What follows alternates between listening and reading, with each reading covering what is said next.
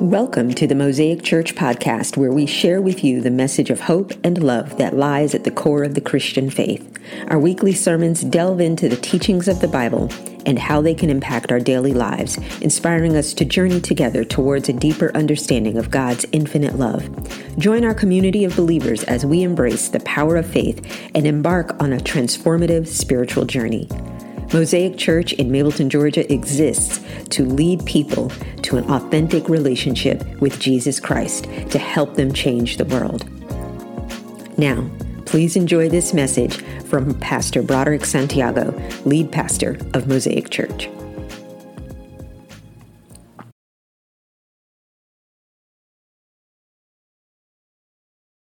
I want to continue in this series entitled Emmanuel. And last week we really kind of did a, a, a, a, deep dive into, into what it means uh, God is with us, right? And oftentimes we hear messages during Christmas about hope. Right? It's always these hope messages, and, and I think that's important, but I kind of wanted us to go a little bit deeper with understanding uh, God being with us. And, and, and so last week, we kind of unpacked some very important points that I want to connect this week to, coming from the Old Testament. And so, Emmanuel, God with us. I want us to go, we're still in the book of Isaiah. I want you all to meet me over in, the in Isaiah chapter 9. Meet me over in the book of Isaiah uh, chapter 9. And, and this is a very familiar passage. And I'm going to start with uh, verse 1. Isaiah chapter 9, Old Testament, starting with verse 1. And I'm reading from the New Living Translation.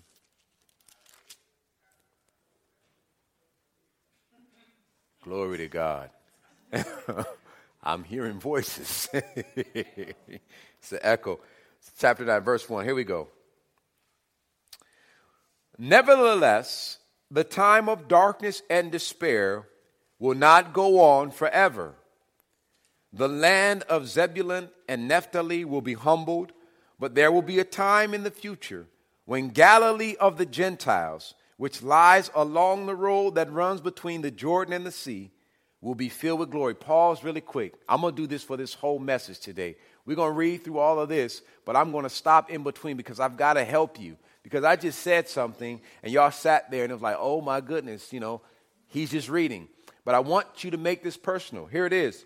Nevertheless, the time of darkness and despair will not go on forever. That's a shouting moment in case you missed it. The land of Zebulun and Naphtali will be humbled.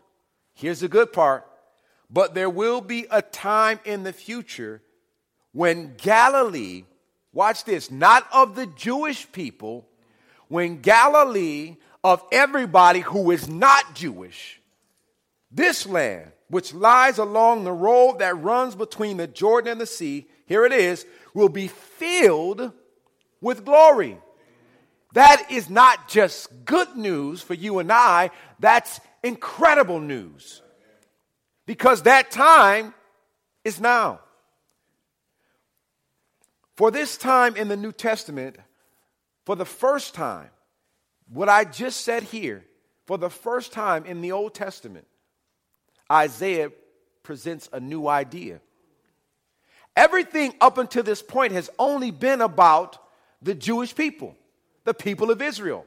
Everything from the Old Testament up until this point, there's never any promise mentioned to people who are non Jewish. There's always about God is going to, He delivers them from the bondage of slavery from Egypt. They cross the Red Sea. He's taken them to the promised land. They're fighting all kind of battles. They win some, they lose some, they win some, they lose some. And for the first time, there's a shift change where it's not about the people of Israel. Here it is. He's making it plain that even those who are not believers, even those who are not Jewish people, even those who can't trace their lineage, guess what? All of you who are non Jews, the glory's coming for you.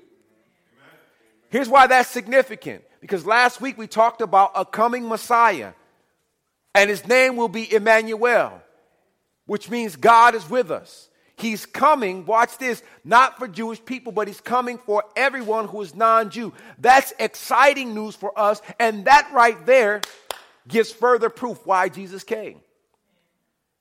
Because we read in the New Testament when they talk about Jesus and, and they talk about the Messiah, and the Pharisees like, can anything good come from Galilee?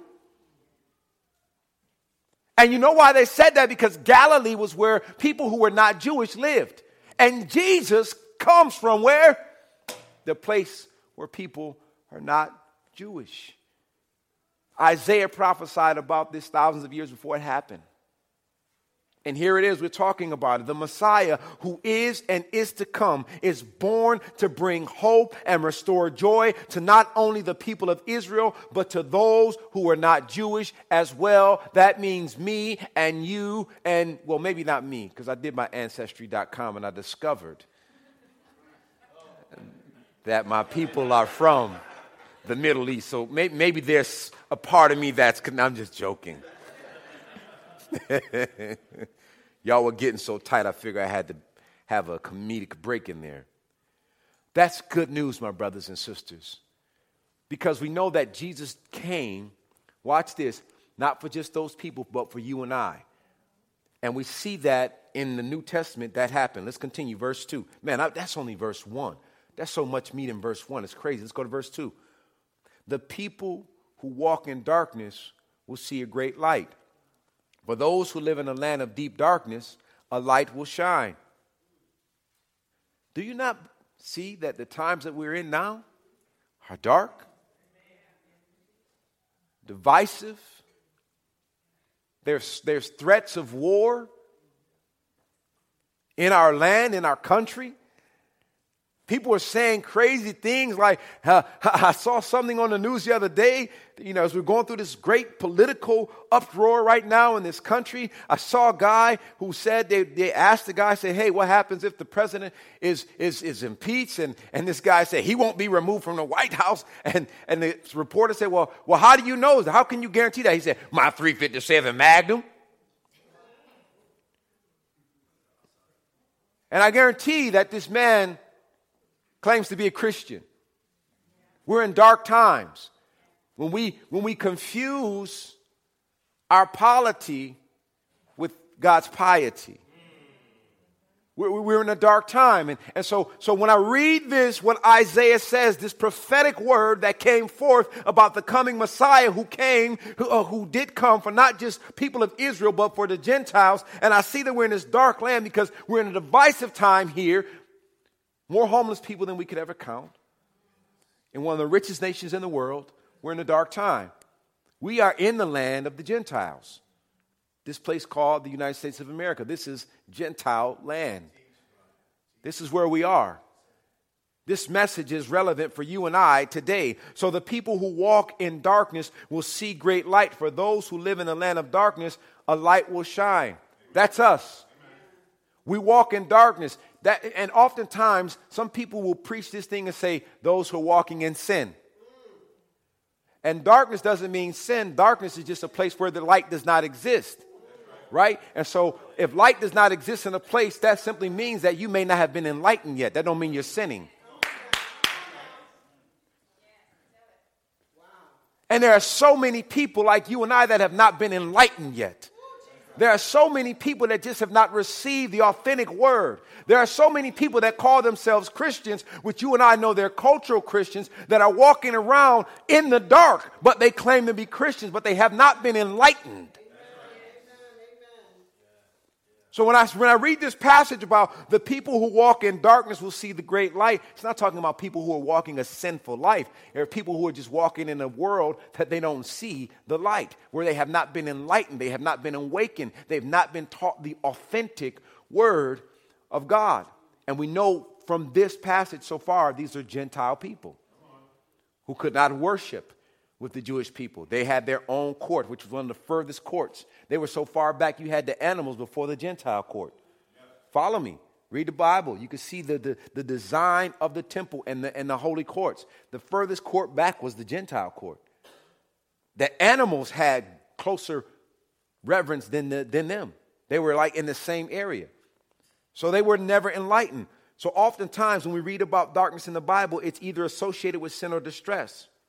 However, in these verses, the focus is on distress, how the people had just suffered from a brutal attack of the Assyrians. Verse 3 You will enlarge the nation of Israel, and its people will rejoice. They will rejoice before you as people rejoice at the harvest, like, and like warriors dividing the plunder. For you will break the yoke of their slavery and lift the heavy burden from their shoulders. That's a powerful thing. Catch what I just said. He says here, For you will break the yoke of their slavery and lift the heavy burden from their shoulders. You know, one of my favorite quotes from Harriet Tubman is they talked, to, you know, they quoted her about how many slaves she rescued, and she always would say, "I would have rescued more, but they just didn't realize they were slaves." That's the problem with Christians, right? There are so many Christians that need salvation, but they don't realize they're in bondage to culture. They're in bondage to patriotism. They're in bondage to stuff, but they don't realize there's so many more, whoa, preachers more, so many more Christians that need to be saved, but they don't realize that they're in bondage. And this is what I love about this passage, and, and, and is that there are so many of us in bondage. But here's the good news that, that, that God says, this Messiah, Jesus, the one whom we celebrate in this season, that he will break the yoke of slavery. Not just the physical slavery, he's talking about a mental slavery because the people of Israel still were in this mental slave mentality. They had been rescued from Egypt. They've already crossed the Red Sea, but men- mentally they were still in bondage. And, and Jesus is coming to break that yoke and carry, watch this, the burden from their shoulders. He says, You will break the oppressor's rod, just as you did when, uh, when you destroyed the army of Midian. The boots of the warrior and the uniforms, blood stained by war, will be burned. They will be fuel for the fire. For unto us a child is born to us, a son is given to us. Catch this. Guess what? This, this, this is good scripture right here. This is good teaching. For a child is born to us a son is given to us. Let me show you how beautiful the Bible puts this together in this wonderful mosaic, this wonderful amalgamation, this beautiful tapestry that was so well woven together so you can understand how this Old Testament passage and the New Testament of it connects. Check this out. For a child is born to us. To be born represents how he will enter the earth. The Bible tells us, and I shared with you last week, that he will be born through a virgin. So he had to come, watch this, in the form of a human. He had to go through the same birth process as a human, right? He enters the earth through a human as a human. A child is born. That's the prophetic word given. Then it says, to be given in his purpose. For God so loved the world, he gave his only begotten Son. Y'all got quiet. Let me put it together. I said too much. This prophetic word presented in the book of Isaiah, way before the Messiah even was born through his virgin mother, he's telling us here's what's going to happen a child will be born, but he will be given. So he's born, he had to come to fulfill prophecy. Jesus had to be born through a virgin because prophetic word said he would come from a virgin.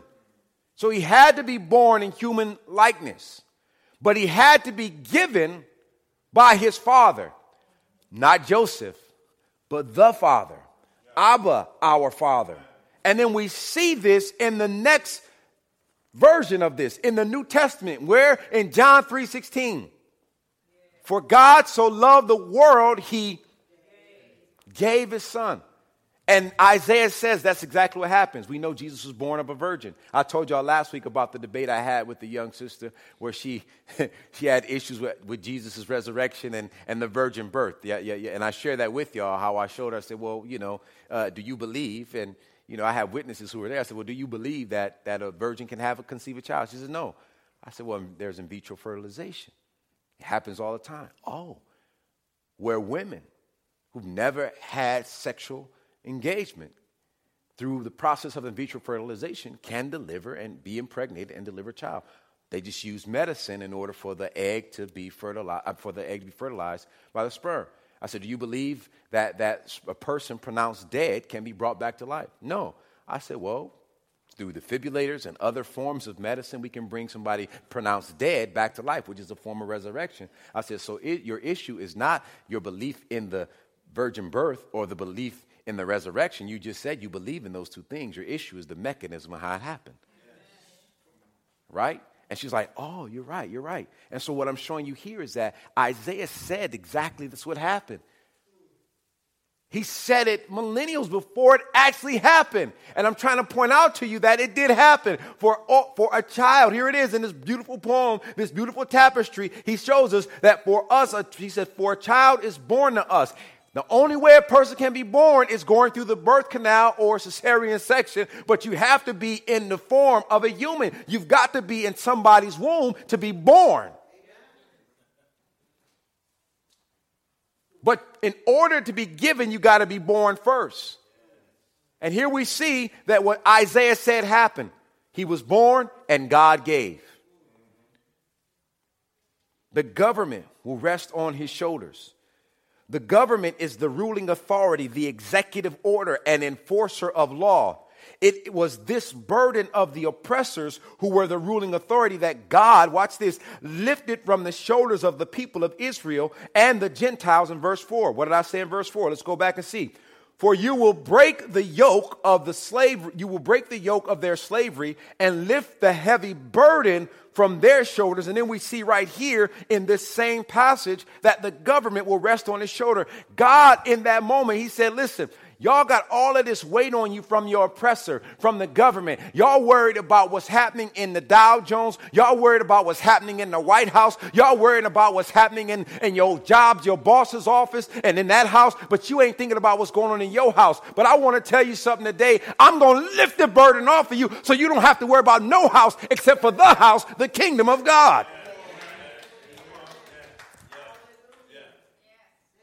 He lifted the burden that the oppressors had on them the government enforcers of the time. He said, I'm going to carry this. This is where we find the scripture that says, listen, take my yoke upon you, for my yoke is easy and the burdens is light. He said, if you would just connect with me, which is as simple as just saying, Lord, I yield to you. Lord, I submit to you. Lord, you are the ruler and leader of my life. He said that you would just link to me all the burdens you worry about in life. I'll carry them for you to make your load light to yoke with somebody. You got to understand the agricultural theme here. When the, when, the, when the farmer put the yoke on the ox, and this is what they would do historically, they would yoke a younger bull with an older bull so that the younger bull would know how to operate because of the older bull. The older bull had been pulling a long time. He knows what potholes to avoid. He knows how to pull that thing. He knows when you're going up a hill or going down a hill. So they would yoke an inexperienced younger bull with an older one. Why? So the younger one could watch the example of the older one and know how to traverse this thing called life in the field of life. And so, what God is saying here is if you yoke with the experienced one, my son Jesus, who came and died for your sins, the one who is the burden carrier, the one who is the way maker, the one who is the miracle worker in times of trouble, listen, it would all work out. Ah. He said, Yoke with my son, because it's easy. All it requires is your commitment. All it requires is your confession. All it requires is that you would just receive me and call me the Lord of your life and let me lead your life. And once you do that, guess what? I got to wait. You ain't got to worry no more. He says, you, he says it here. He says, I lift the burdens off of your oppressor. What you getting mad about what's happening in politics? What you up here whining and moaning about that? What you worried about? Why you getting mad because the interest rates are going up or down? What you worried about that for? What you looking at your bank account before you opening up your Bible for? Looking at your bank account ain't gonna change it, but reading your Bible will. Can I preach for a moment? He said, I'm taking the weight off of you. I, have got the weight. I've, I've got this. The government rests on my shoulders. Everything, when we say the government, we're not talking about the White House. He's saying every ruling power here on this earth, I got. Every ruling power. What, what, what, what, does that mean, Pastor? Your job, I got that. Your marriage, that's a ruling authority. That's a, I, I got that. Your children in school, I, I, I got that too. Your, your, your finances, I'll take that as well. all every ruling authority here in the cosmos, here on earth, guess what? You ain't got to worry about. I got that. I've lifted it. I lifted it when I said it long. It was prophetically given to those in Israel and the Gentiles, which includes you. Don't worry about what tribe you come from. I've already lifted the burdens. The government, I take that. I'm the ruling authority now. But the only thing is, you just have to yoke with me. Quit yoking with self help books. Quit yoking with social media. Quit yoking with mom and them. Quit, woke, quit yoking with your friends and them. Watch this. I'm about to step out here. I'm about to step out here and hurt myself. Quit yoking with pastor. Because pastor's still trying to yoke with me too. Ooh, I knew I wouldn't get no amens there. That's what that means, Pastor. You ain't gonna pray for me, no, I'm gonna pray with you. We'll pray together. Because guess what? I don't have to pray just for you anymore. That see, when Jesus died on the cross and the veil was split, guess what? The prayer field became level. I have the exact same access you have. My access ain't no greater than yours. But when we touch and agree, the Bible says, where two or three gather together and come to agreement on any matter, so shall it be. And God is with you. And that's what I do. That's what we do. All right, I got off on a tangent. Let's move on. Let's move on. Let's move on. Bible says he will be called the one, the child who was born to us, the son who's given to us, the one who's who, who the ruling authority rests on his shoulder. Guess what he's going to be called? This is the good news. This is where it gets really good. He's going to be called Wonderful Counselor. Uh, he, he shall be called the Mighty God. uh, he will be called the Everlasting Father. Uh, he will be called the Prince of Peace. Would, would, would, y'all give me just a few moments to break this down and give y'all a shouting moment today? Here it is. Uh, the wonderful counselor, wonderful. You got to stop. People just jump right into the counselor part, but you got to catch why they put wonderful. They could have said exuberant. They could have said fantastic. They could have said awesome, Robert. But they said, no, we're going to use the word wonderful because wonderful has a special meaning to it. Well, well, what does it mean, Pastor? Wonderful because we can't explain how he does it, why he does it, but we're always marveled and, and awe when he does it. That's why we say wonderful because whenever we're in the grace and in the face grace of God, we should all be at awe. Y'all know what I'm talking about. I got some people that'll testify that, that it was just, it was in your last hour. Some things was going to happen. You received a bad report, but in the nick of time, God was right there on time and left you in awe. Uh, you know what I'm talking about. You were complaining about getting late to work. Traffic stops, traffic lights all along the way. Somebody in front of you driving too slow, but you got off the road a little bit and saw it was an accident that God helped you avoid. Uh, you were in awe about him. Uh, you looked in your bank account yesterday yesterday it was negative, but somehow there was some suddenly money in your account. You ain't even know where it came from. Somebody know what I'm talking about. The doctor said you had some lumps on your breast. He said he saw some spots on your x-ray. But then when you went to the doctor, he said, I don't know what I was talking about. That was the wrong report. Somebody in here know what I'm talking about. When we are experiencing the blessings of God, He leaves us in awe because He is the only one worthy to be called awesome. He's wonderful. Counselor. This is why we say he's wonderful. We are always marveled and in awe when he does what he does. We call him the counselor because counselors, counselor, he, the counselor who guides us and comforts us. And here's the other part affirms us. Catch this. I don't know about you, but one of my greatest discoveries in my adult life was discovering counseling. Uh, uh, and I'm not talking about me being a counselor, but going myself. I'm not ashamed to admit it. It's taboo in our community that we see ther- seek therapy. And I'm going to tell you today, I'm going to release you from that. You need to get you some. It's the best thing since sliced bread. I'll tell you the truth about it. And when I first discovered counseling, when I was done laying out all of my business in front of this person who knew me not ex- before this moment, telling them all my stuff, I looked at the therapist and said, You okay? Because I had a lot to lay out. But after speaking with this counselor who, who just simply sat there and listened and nodded and then said just a few words, it affirmed me. And that's what God does. That's what Jesus does as our counselor. He guides us he comforts us and He affirms us. He's the one who makes plans for us for good and not disaster, uh, the one whose plan remained forever according to Psalms 33 11. Do you realize he said, I make plans for you for good, not disaster? Why? To give you a hope in the future. But then Psalms 33 confirms that and says, And those plans I made, they last forever.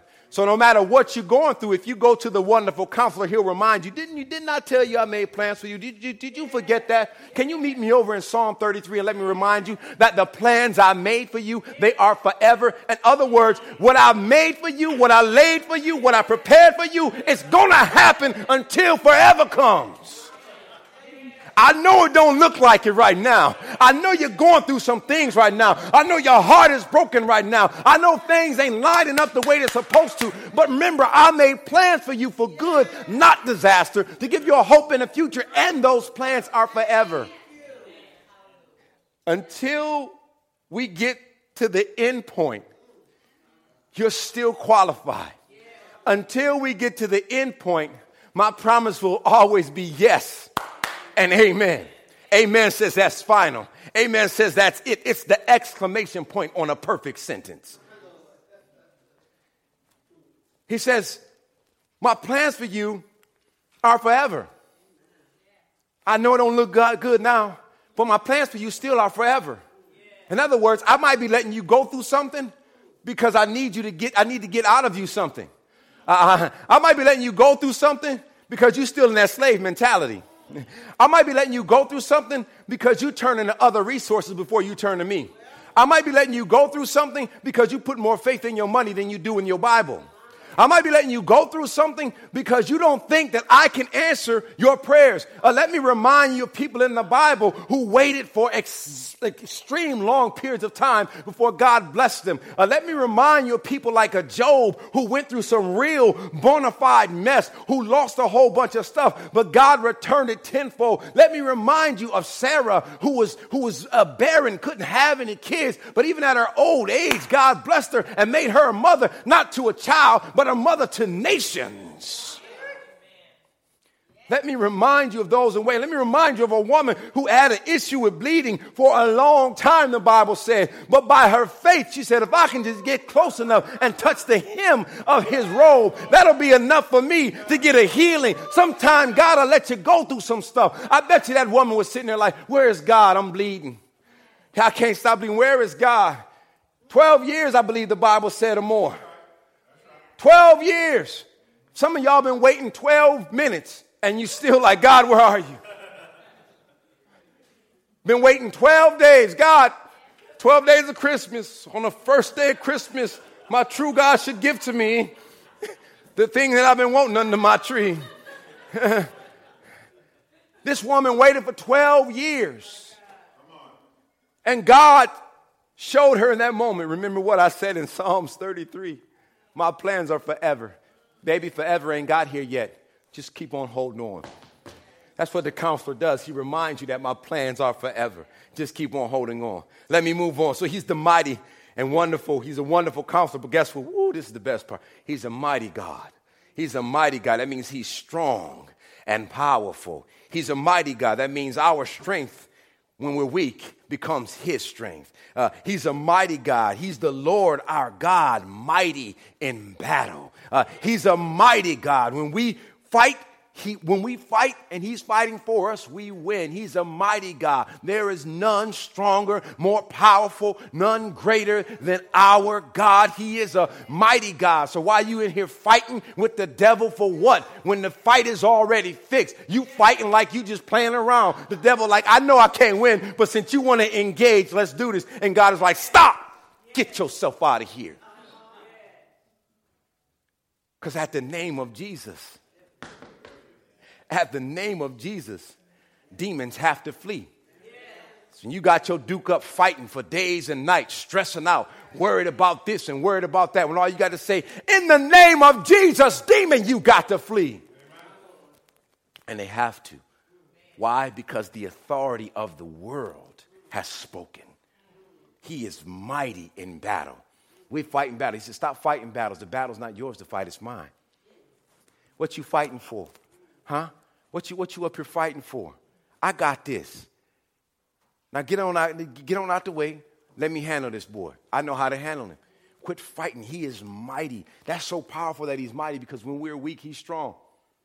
When we're too weak to pray, He sends the Holy Spirit to send utterances on our behalf.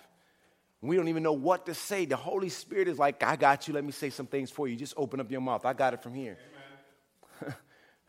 when we can't heal ourselves, you know, we, we, got, we, got, we got Rapha, the healer. He is mighty in battle. He is our God. He is mighty. So he's a wonderful counselor. He's our strength when we need it. Here's the best part here He's an everlasting Father. Woo, everlasting, meaning it's funny because I see these batteries I buy. They're, they're called Ever Ever Ready, I think. And, and, you think Ever Ready is supposed to last forever, right? They're supposed to be ever last, right? Right, but they they they go out, right? And you have to buy more to replace them, right? Unless you're blessed enough to have the Ever Ready rechargeable. But then even those at some point go out. They you can they, they can only be recharged for so long. But because our God is everlasting, He's an everlasting Father. Watch this, Isaiah 9. So it reminds us his government and, his, and, and its peace will never end. Isaiah 9, 7. His government and its peace will never end. Hold on. I got to say that again because y'all got quiet. Let me say this again. His government. And, whoo, here's the good news its peace. Hold on now. What you saying, Pastor B? The government of our Lord comes with peace. His authority, the governing power of our lives on earth and in heaven, comes with peace. And guess what? It will never end. Everything in your life has an expiration date. Your driver's license, your credit cards, huh? The milk in your refrigerator, some of y'all have let that go already past that date. The canned goods in your pantry, some of y'all got stuff in there from 2003. I ain't gonna say no names, but I know it. Huh? I know, and I know, I know, I know even the soy milk has an expiration date that's kind of long, but listen, everything has an expiration date. Everything in life, the battery in your car has an expiration date, right? Your life here on earth has an expiration date. But do you know what don't have no expiration date, the peace that comes from his government. It never expires. Listen, it outlives you and your children, and it's still here. It never expires. So, what are you saying, Pastor B? Make sense of that, preacher man. I'm going to help you right here. That no matter where you are in life, all you got to do is get some of that peace that never runs out. You never, he, listen, it's the same peace that he told the woman. If you would just connect with me, you'll never be thirsty again. You're trying to get water from this well that'll eventually go dry. But if you sip from my well, you'll never be thirsty again. And here's what's happening too many of us are sipping from wells that'll go dry. We're looking at affirmations, and I don't want to offend anybody, but we're looking for affirmations from earthly fathers who are still looking for affirmations from their earthly fathers who are still looking for affirmations from their earthly fathers. And what happens is we're looking at them to fill a void that only our Heavenly Father can fill. Can I talk to y'all a little bit this morning? And I think once we realize that if I put my faith in the everlasting Father, I'm going to take the pressure off my earthly father because he can't fill the void that only my heavenly father can fill. So I'm going to take the pressure off of him and I'm going to rely on him. And if I rely on my heavenly father, maybe, just maybe, what my heavenly father deposits in me, I can deposit in my earthly father and we end generational stuff. Catch what I'm saying here. Because he's the everlasting father. Even when your earthly father departs this earth, you still got the everlasting father. Even when daddy don't show up to your games and you still feeling salty about it, you still have the everlasting father. Even if you never even known your father, you know there is a father. We call him Abba, our father, the everlasting father that you can call on the one who sent his only begotten son, the everlasting father whose government brings peace. He will rule with fairness and justice from the throne of his ancestor David for all of eternity. And we know that that prophecy came true. Why? Because Luke 2, chapter 11, Luke chapter 2, verses 11 through 12 says this, the Savior, yes, the Messiah, the Lord, he has been born today in Bethlehem. Where's Bethlehem? The city of David.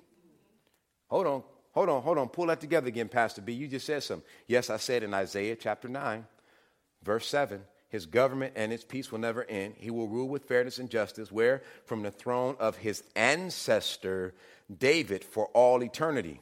Now let's go all the way back to Luke. What'd you say there in the New Testament, Pastor B? I said that the Savior was born. We know that. The Messiah, the messenger of the one who's bringing the good news, the Lord, the one who leads, has been born today. Where? In Bethlehem. Well, where's Bethlehem, Pastor B? It's the city of David. This prophecy spoken long ago. Here it is. We see the fruit of it. It's here, it's manifested just in the New Testament, the Old Testament prophecy fulfilled right here in Luke chapter 2, 11 through 12. He says, And you will recognize his sign. Recognize him by his sign. You will find a baby wrapped snugly in strips of cloth, lying in a manger. Let me talk about that woman who had the issue of bleeding. And let me talk about the cloth that Jesus was wrapped in. If you, if you don't know this, that cloth was not, you know, like some snuggly stuff that you get from Macy's. It wasn't like, you know, some Vera Wang covers and nothing like that. You know, it wasn't, it wasn't, you know, thousand count Egyptian cotton sheets. No, no, no one like that. These cloth, strips of cloth, were, you know, how can I say it? Um, the old version of always. Okay, my lady should have said amen to that.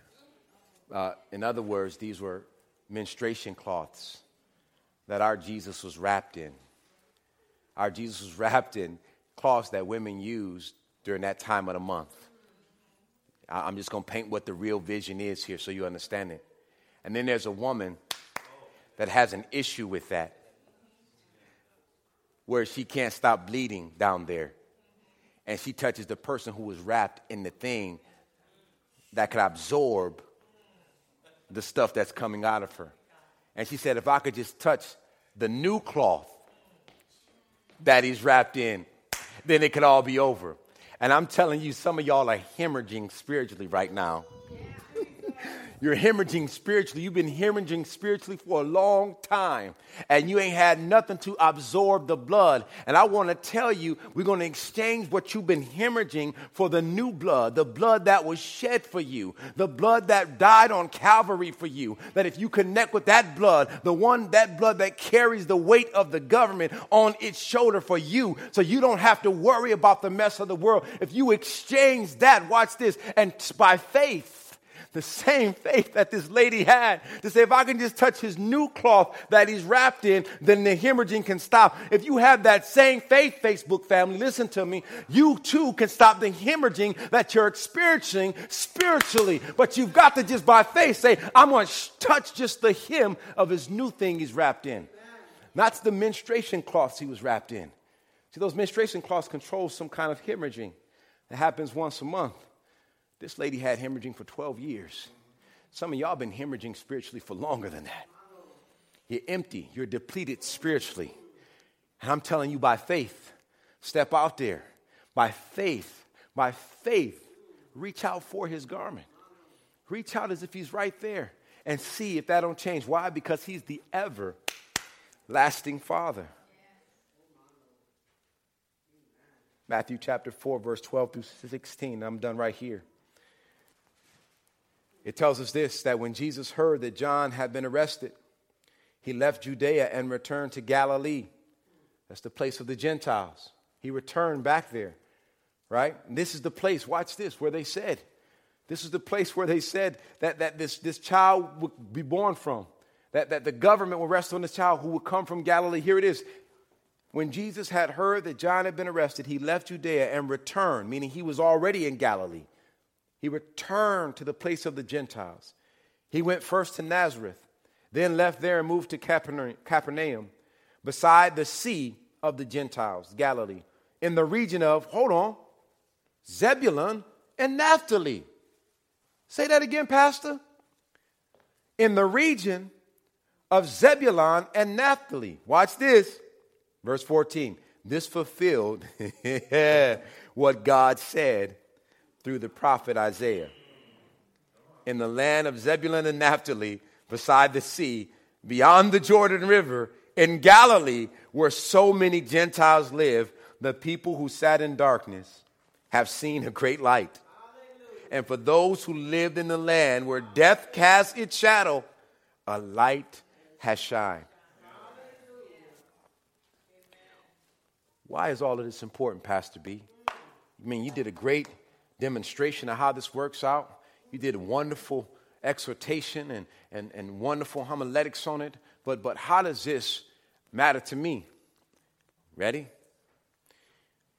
From Isaiah chapter 9 to what I just read to you in Matthew, that wasn't a 12 year wait. From Isaiah chapter 9 to what I just read to you, that wasn't a 100 year wait. From Isaiah chapter 9 to what I just read to you, that wasn't a 500 year wait. What I just read to you took over a thousand years. What does that mean for me, Pastor B? You could be at that end point in this millennium. Or when he does what he said he's going to do. What I mean is this it was prophesied by Isaiah a long time ago. We read here in the Bible that it did happen. What does that mean? When I tell you that his promises are yes and amen, when I tell you, according to Psalm 33, that whatever He planned for you will happen, the plans that He has for you last forever, guess what? Forever is you got to keep on going because whatever He said He's going to do, He is going to do it.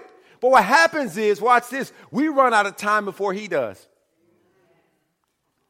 And here's what I mean by that I'm not saying you die, you get tired. As my pastor, uh, Dr. Dharius Daniel says, we get faith fatigue. we get faith fatigue. I, have had enough faith for 20 years, but you know what? Ain't nothing happened It ain't gonna happen. Hold on, wait a minute. I just showed you in Isaiah what happened. It's a thousand year difference to what actually happened. Isaiah said the Messiah is coming. He would carry the weight on his shoulder. He will be born in the city of David. Then I show you in Matthew that that did happen. That these people, these Gentiles were saved. And because Jesus was intentional in reaching out to Gentiles, today we have the church. So, what am I trying to tell you? That there is still time. That God is not a man that he should lie. If he said he's going to do it, all of his promises are simply yes, yes, I'm going to do it. Amen. That's all you need to say. That settles it. Your time is not up. So stop giving up. I know it's been a long time, but 40 years in our eyes is but a day to God. I've been waiting so long. I'm so tired of the waiting. I'm so tired of praying and believing and ain't nothing happening. You got faith fatigue. But what happens when you get tired? Most of us. Come on, let's be honest. Let's just say tomorrow you got to go to work and you stayed up late watching UFC, didn't get home at 2 o'clock. I'm not going to say what people did that last night.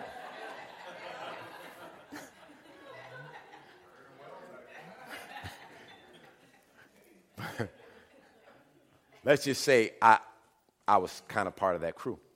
And it was a crew, it wasn't just me. But hear me. So when you're physically tired, what do you do to replenish, right? Some of you, you know, we rely on caffeine, right? We'll go get some coffee and we're revived, right? Some of us, you know, we do the five hour energy, right? We're revived. Others of us do energy drinks. We're revived, right? Why? Because we're fatigued physically.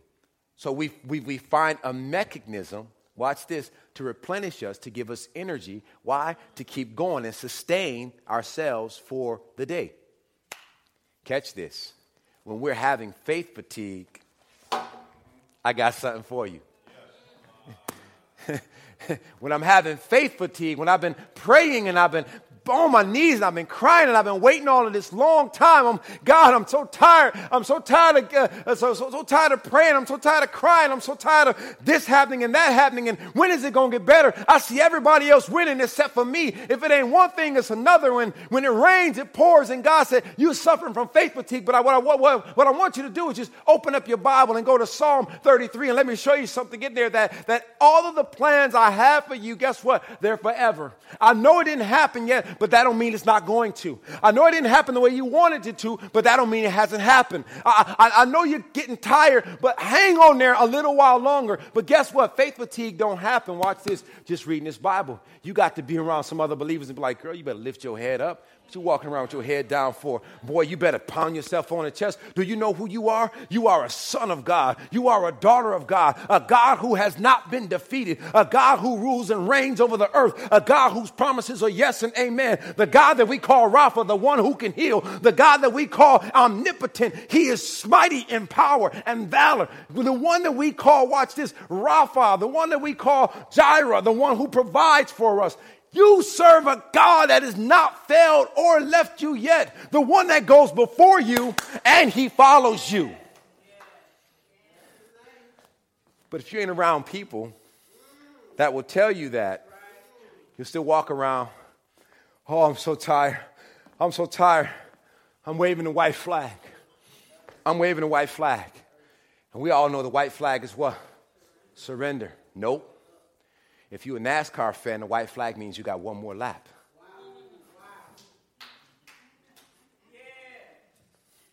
See, y'all immediately say surrender. No. But see, when you when you ain't with some people that's around you encouraging you, you waving that white flag of surrender, and somebody see you waving that white flag, they cheering you on like, yes, you got one more lap. You got one more lap. You in your final lap. Don't you give up. Press down on the accelerator. Give it all you got, baby. You got one more lap. This is your final lap. Go around the walls of Jericho. This is your final lap. Keep on going. That wall is going to fall. Keep on going. Don't you quit. But while you're going, you got to shout hallelujah, hallelujah, hallelujah, hallelujah until the wall comes down. You waving the wrong flag, baby. You got one more lap. We in a NASCAR race, the race of our life. You're waving the wrong flag, baby, because all of his promises, they last forever. Change up your flag and change up your swag. I'm done. Hallelujah. Thank you for joining us today. Our prayer is that Pastor B said something that moves you closer to Jesus. If you enjoyed listening to our podcast, we would like to invite you to follow us on social media at Mosaic Mableton and visit us at our website at wearemosaicchurch.org. You can learn more information about our church, ways to support our ministry through financial donations, stay updated on upcoming events, and find resources to support your spiritual journey. We would be delighted to welcome you in person on Sunday mornings to worship and connect with others. Our doors are always open to those seeking a place to grow and explore their faith. Thanks for tuning in, and may God bless you on your spiritual journey.